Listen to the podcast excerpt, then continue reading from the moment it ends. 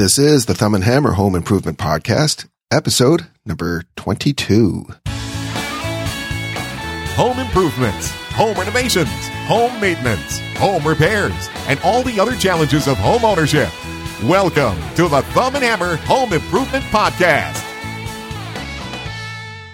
Hello, friends. My name is Doug, and this is the Thumb and Hammer Home Improvement Podcast. And the title of this episode is Measure Twice, Cut Thrice. We've all heard the expression measure twice, cut once, and we all know what it means. You should always double check your measurements to make sure they are accurate before you cut your material. Cut something too long, you'll waste time running back to the saw to tweak it. That's the best case scenario because if you cut something too short, there's no way to recover from that in most cases. Not only is that time wasted, but it's also money out of your pocket in wasted material. So why do I say measure twice, cut thrice?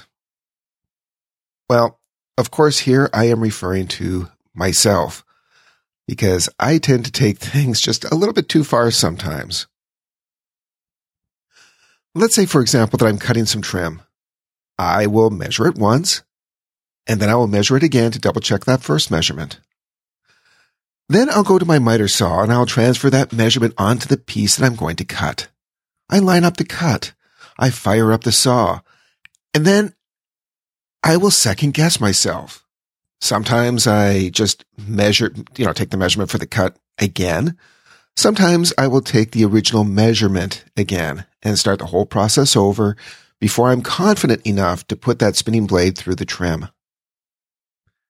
And it doesn't necessarily end there. I will sometimes leave the cut strong or err on the side of cutting something a little bit too long, and then I will gradually sneak up on the actual measurement. Do I waste a lot of time? Yeah, you betcha.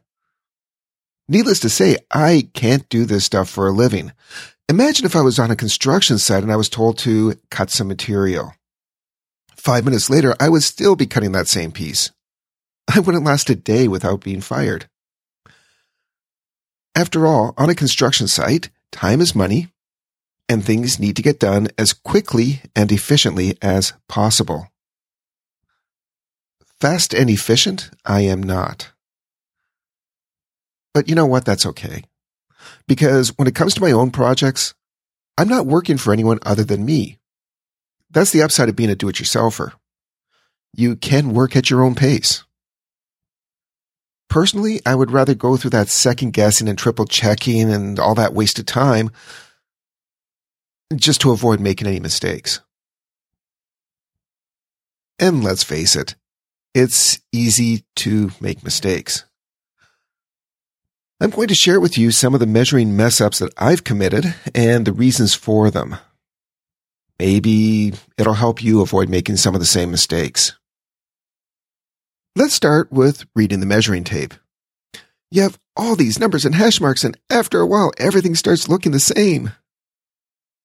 Seriously, though, I can't read a tape measure at a glance, especially when the measurement is sixteenths. I mean, a sixteenth of an inch is small, and my eyes are as old as I am. Now, fortunately, those hash marks are different lengths, so you can see at a glance the quarter inch and eighth of an inch intervals without too much difficulty. In a split second, my brain will be able to drill down the measurement first to the nearest quarter and then to the nearest eighth. And then I can count the sixteenths. There are a couple ways I can mess up here. The first is to simply lose track of exactly where I'm drilling down. You know, the measurement could be 9 sixteenths, which is a sixteenth of an inch over half an inch. So, you know, there's the half inch hash mark, and the measurement is the first sixteenth over that. Or is it 5 sixteenths, which is a sixteenth of an inch over a quarter inch? Which larger hash mark am I actually looking at for my base? Now, especially later in the day as fatigue sets in, the hash marks all look the same. And really, this is just stupid error. It's all about paying attention to detail. And when I find myself making this sort of error, it's time to quit for the day. That's the other advantage of being a do it yourselfer. You always have the luxury to call it quits for the day. The other way that it's easy to mess up is to actually look at the measurement in the wrong direction because you don't always look at a tape measure right side up. So you could be reading it from left to right or from right to left. So is that measurement three eighths or five eighths? Is it an eighth to the left or to the right of the half inch mark? So now, after double checking the measurement and making sure that we've read it correctly, it's time to go and make the cut. To avoid making a mess in the house, my saw is set up either in the garage or out on the patio. So I will commit the measurement to memory and head out to my workstation. What could possibly go wrong? Eh, distractions, that's what. My wife says something, or something on the TV catches my attention as I walk by. And that measurement that I committed to memory evaporates into the ether. Or, with or without distractions, the brain starts playing tricks. Was that measurement 50 and 3 eighths? Or was it 53 and an eighth? Memory is unreliable. Better write it down. And remember when you write the measurement down that neatness counts, especially if you're like me and you can't read your own writing.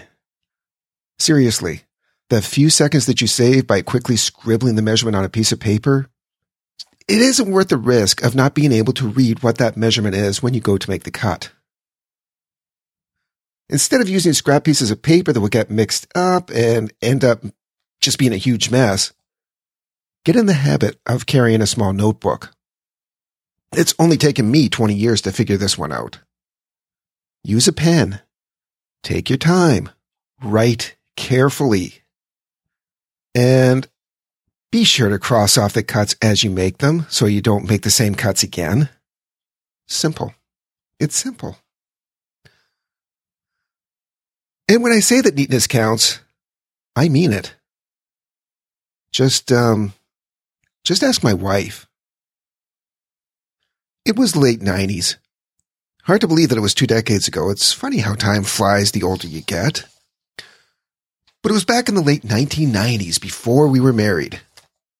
My wife, well, actually, at the time she was my girlfriend, and I went to a lot of concerts. And I had an envelope where I kept the tickets, and I had written down all the dates so all I had to do was glance at the list to see what shows were coming up. Well, we had tickets for The Temptations. My wife enjoys herself some Motown. I'm not necessarily as much of a fan, but I do like The Temptations. When it comes to Motown, they would be my first choice. So anyway, we knew that concert was coming up, so I checked the list. I checked my list and I verified the date, the 25th. On the 25th, I grabbed the tickets out of the envelope and I put them in my wallet. And we drive to the venue, park the car, and walk to the gate. I hand the tickets to the attendant and they rip off the stubs and then I place the tickets back in my wallet. It was an outdoor venue and we had lawn seats, so there was no need to verify seat numbers or anything like that. As I recall, it was a beautiful evening, perfect for a concert. We find a perfect spot on the lawn and sit down. It was still early, plenty of time to kill before the show. The crowds really hadn't started filtering in yet. But after a while, my wife notices that something was mm, a little bit off about the crowd. Now, I didn't notice at first because I was pretty oblivious, but this crowd was not the kind of crowd that you would expect at a Motown show.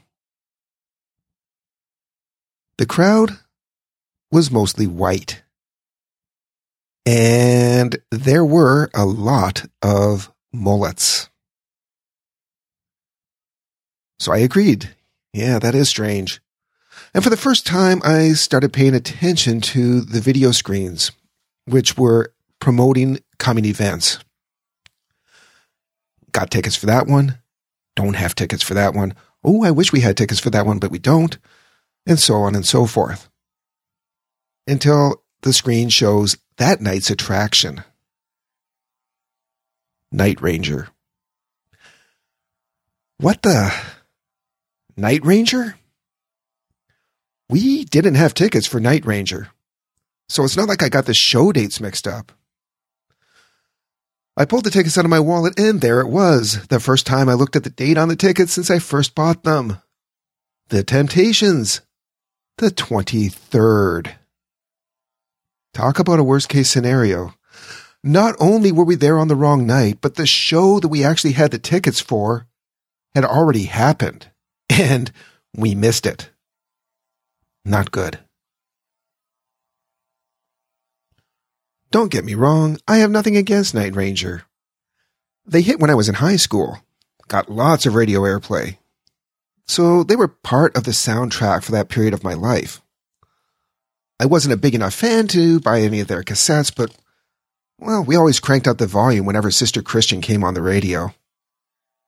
Don't judge me.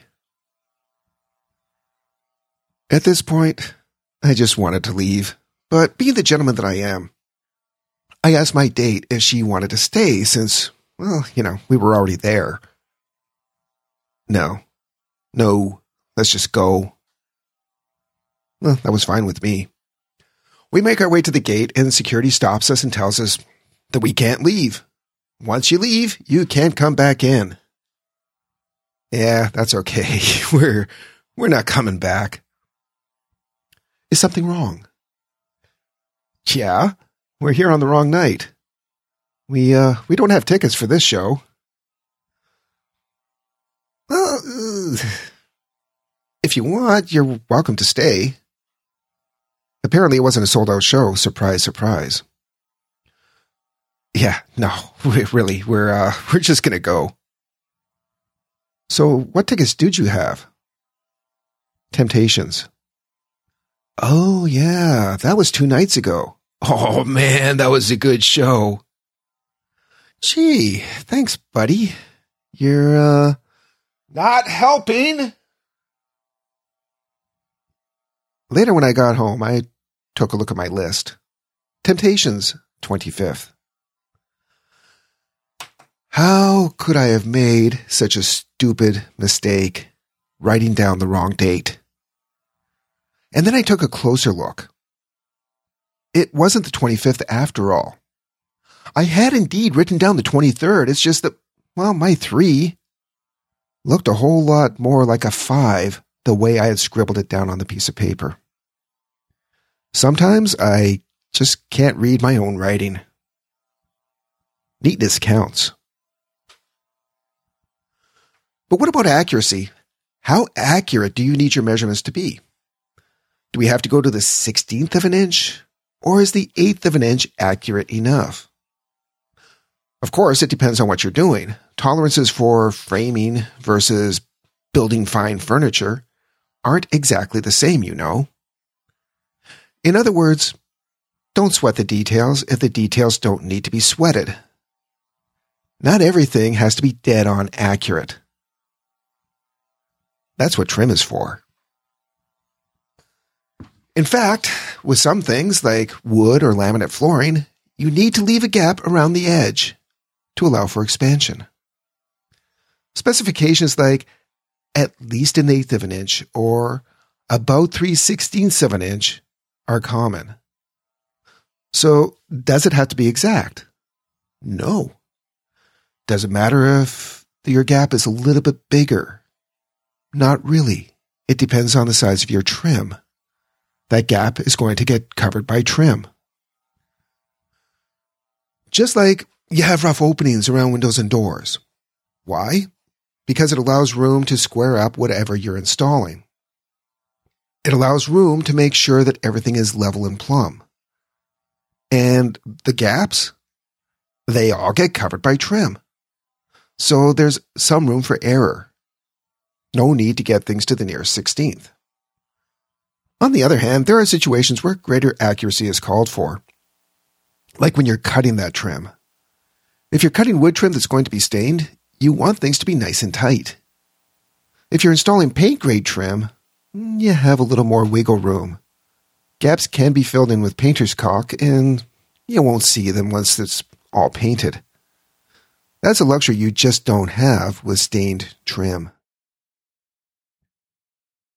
Now, when we had our kitchen remodeled in the money pit, the allowance for the stove was an eighth of an inch larger than the actual stove.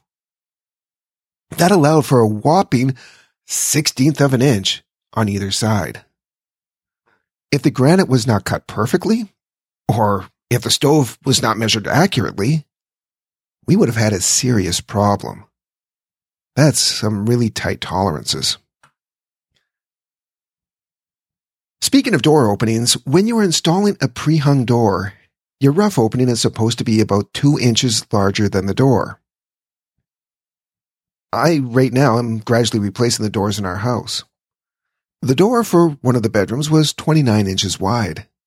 Not 30 inches, not 28 inches, 29 inches. The rough opening was only 31 inches. Not big enough to install a 30 inch pre hung door. I could have gone down to a 28 inch door, but you know, that's kind of narrow for a bedroom. So I went to the home center to special order a 29 inch door. I found our style.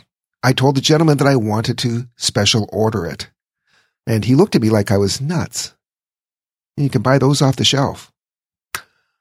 I told him that I needed it to be 29 inches. Again, he looked at me like I was nuts because doors just don't come that size. Yeah, I know. That's why I have to, uh, special order one. well, he goes on the computer and he brings up the information. And he says, Oh, yeah, okay, we can order you a 29 inch door. Great, super. He asked me if I wanted it to be pre hung. Well, heck yeah. I don't want to have to mess around with machining or drilling anything myself.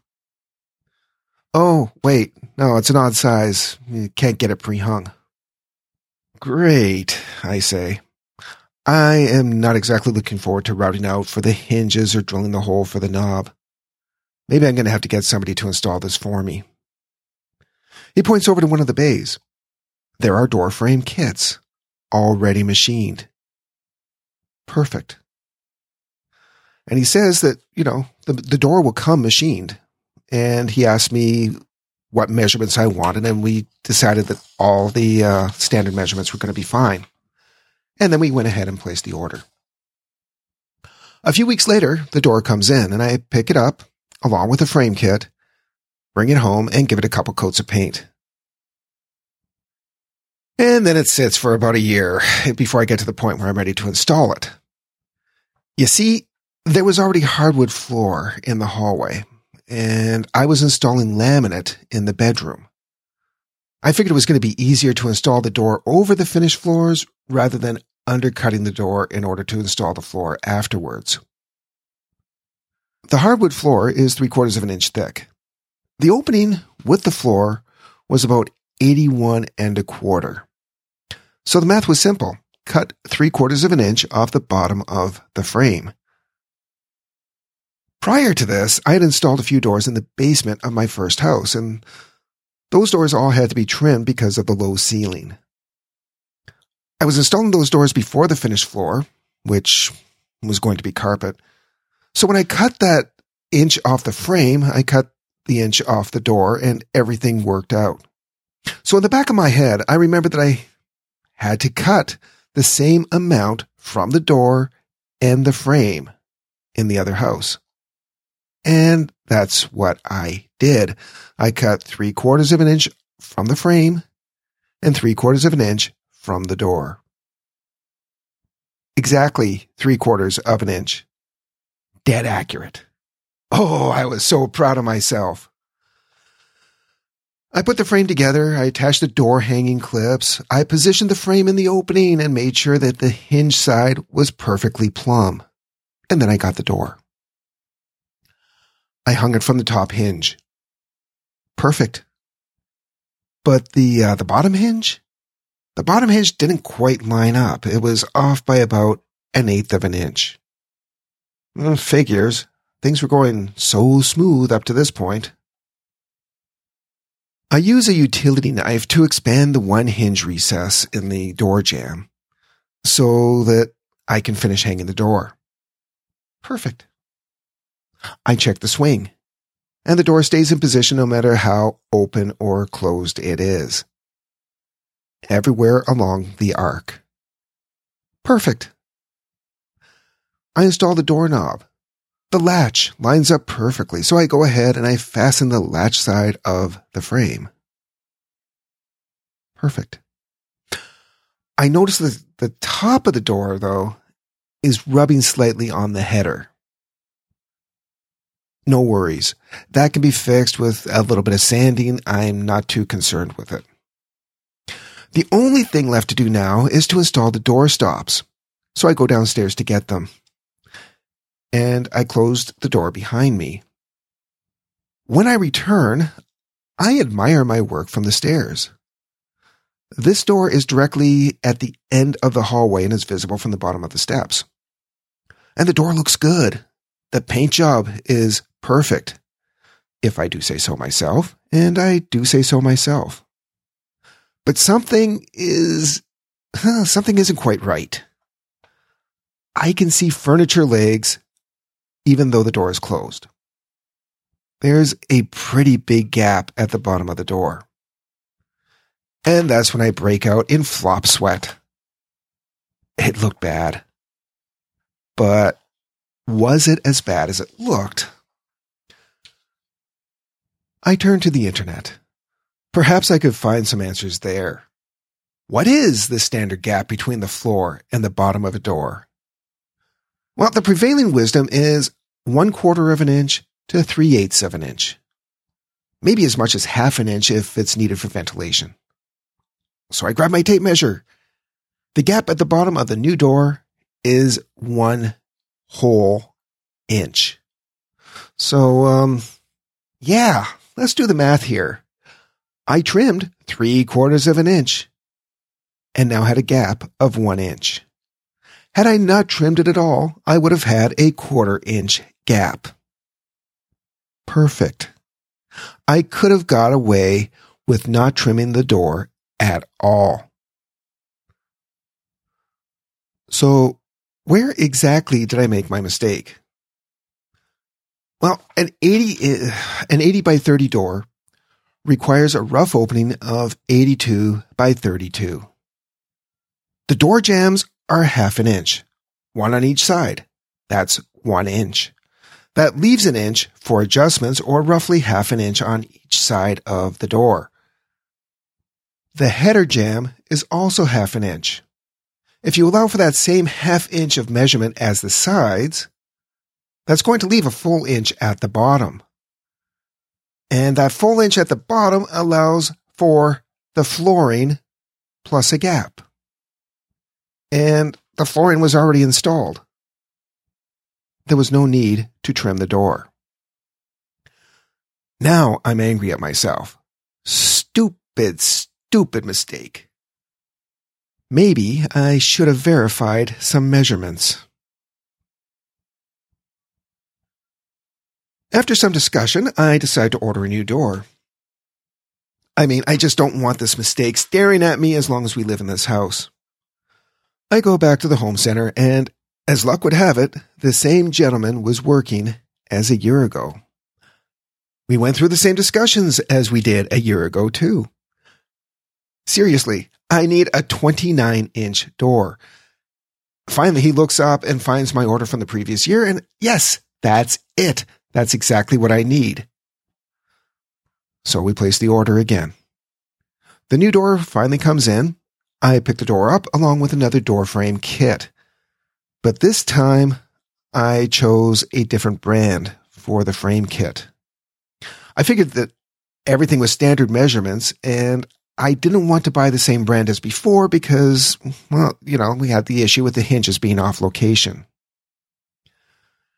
This time, when I get everything home, I pull the frame out of the packaging which was a mistake, and I check the hinge locations. Top hinge was exactly where it should be.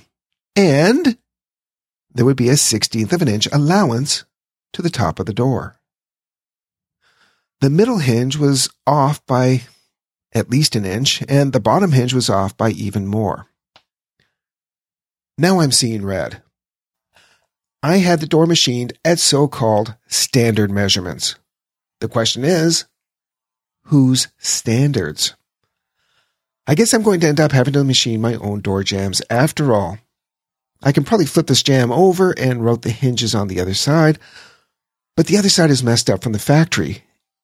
It was never intended to be a visible surface. While I can't return the frame kit because I'd already opened it, I decided to go back to the home center anyway to yell at the gentleman in the door area. You know, you sell me a door with standard measurements and none of the door frames you sell work with it. But just for fun, before I left the house, I did a search online for a door frame kit under the same brand name as the door. And one came up. And my store had a dozen in stock in a different bay. But when I got to the store, first of all, that bay did not exist. And in the bay, there was the next number up or whatever. Um, the only kits in that bay were the brand that I first bought. But I had my tape measure with me because I was really planning on illustrating my point to the store employee. I took my tape measure out and I took measurements of the machinings in this kit, and they were dead accurate. I'm kind of glad that I took the measurements before confronting the store employee. I probably measured those recesses a half dozen times before I finally went through the checkouts. So, one door frame for the price of three, one door for the price of two. You can see why I can't do this stuff for a living. Finally, I want to share two ways to avoid making measurement errors. If you are using more than one tape measure, like using one to take the measurement and then having another one at your workstation to measure the cuts, uh, I mean, that's what I like to do, so I always have a tape measure where I need it. If you are using more than one tape measure, make sure they are identical. Use the same brand and make sure that you get the same results with each one because that little hook thing on the end, that can sometimes get bent if you drop it and throw off your measurements. It's better to use the same tape measure for everything. The second tip is to avoid measuring when you can. This can involve putting a piece in position and measuring it directly, or it can involve using what is called a story stick, a piece of scrap that you can use to transfer markings. Just make sure that you remember which is the good side and which is the waste side. But any time that you can work without numbers and fractions and the need to do math, the less chance you have of committing human error. Before I wrap up, let me tell you about Thomas Avenue Ceramics. These guys are changing the way you shop for tile. Until now, you could go to a big box store and have a choice between the same three or four tiles as everyone else. Or you could go to a tile store and try to sort through the overwhelming selection, all while being pestered by a um, helpful salesman. At Thomas Avenue Ceramics, you can browse their selection of floor tiles, wall tiles, backsplashes, and mosaics from the comfort of your own home. No pressure. Thomas Avenue Ceramics provides helpful design guides to get you started, measuring tools to ensure accurate orders, real time live chat, and friendly customer service personnel available to answer any of your questions. Thomas Avenue Ceramics founders literally grew up in the tile business. They have an intimate understanding of the industry, which, along with the working relationships built over many years, provides Thomas Avenue Ceramics with the means to produce beautiful, high quality products all available at the click of a button.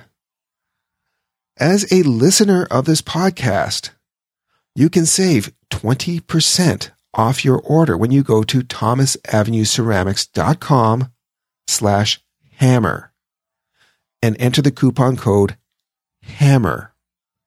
That's Thomas, T-H-O-M-A-S, avenueceramics.com slash hammer and use the coupon code HAMMER at checkout.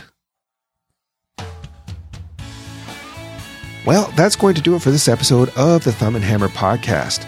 I want to thank you for listening and remind you that the show notes for this episode and other episodes can all be found at thumbandhammer.com. Subscribe on Apple Podcasts, Google Play, or Stitcher, and follow me on Twitter. I'll talk to you again soon. Cheers.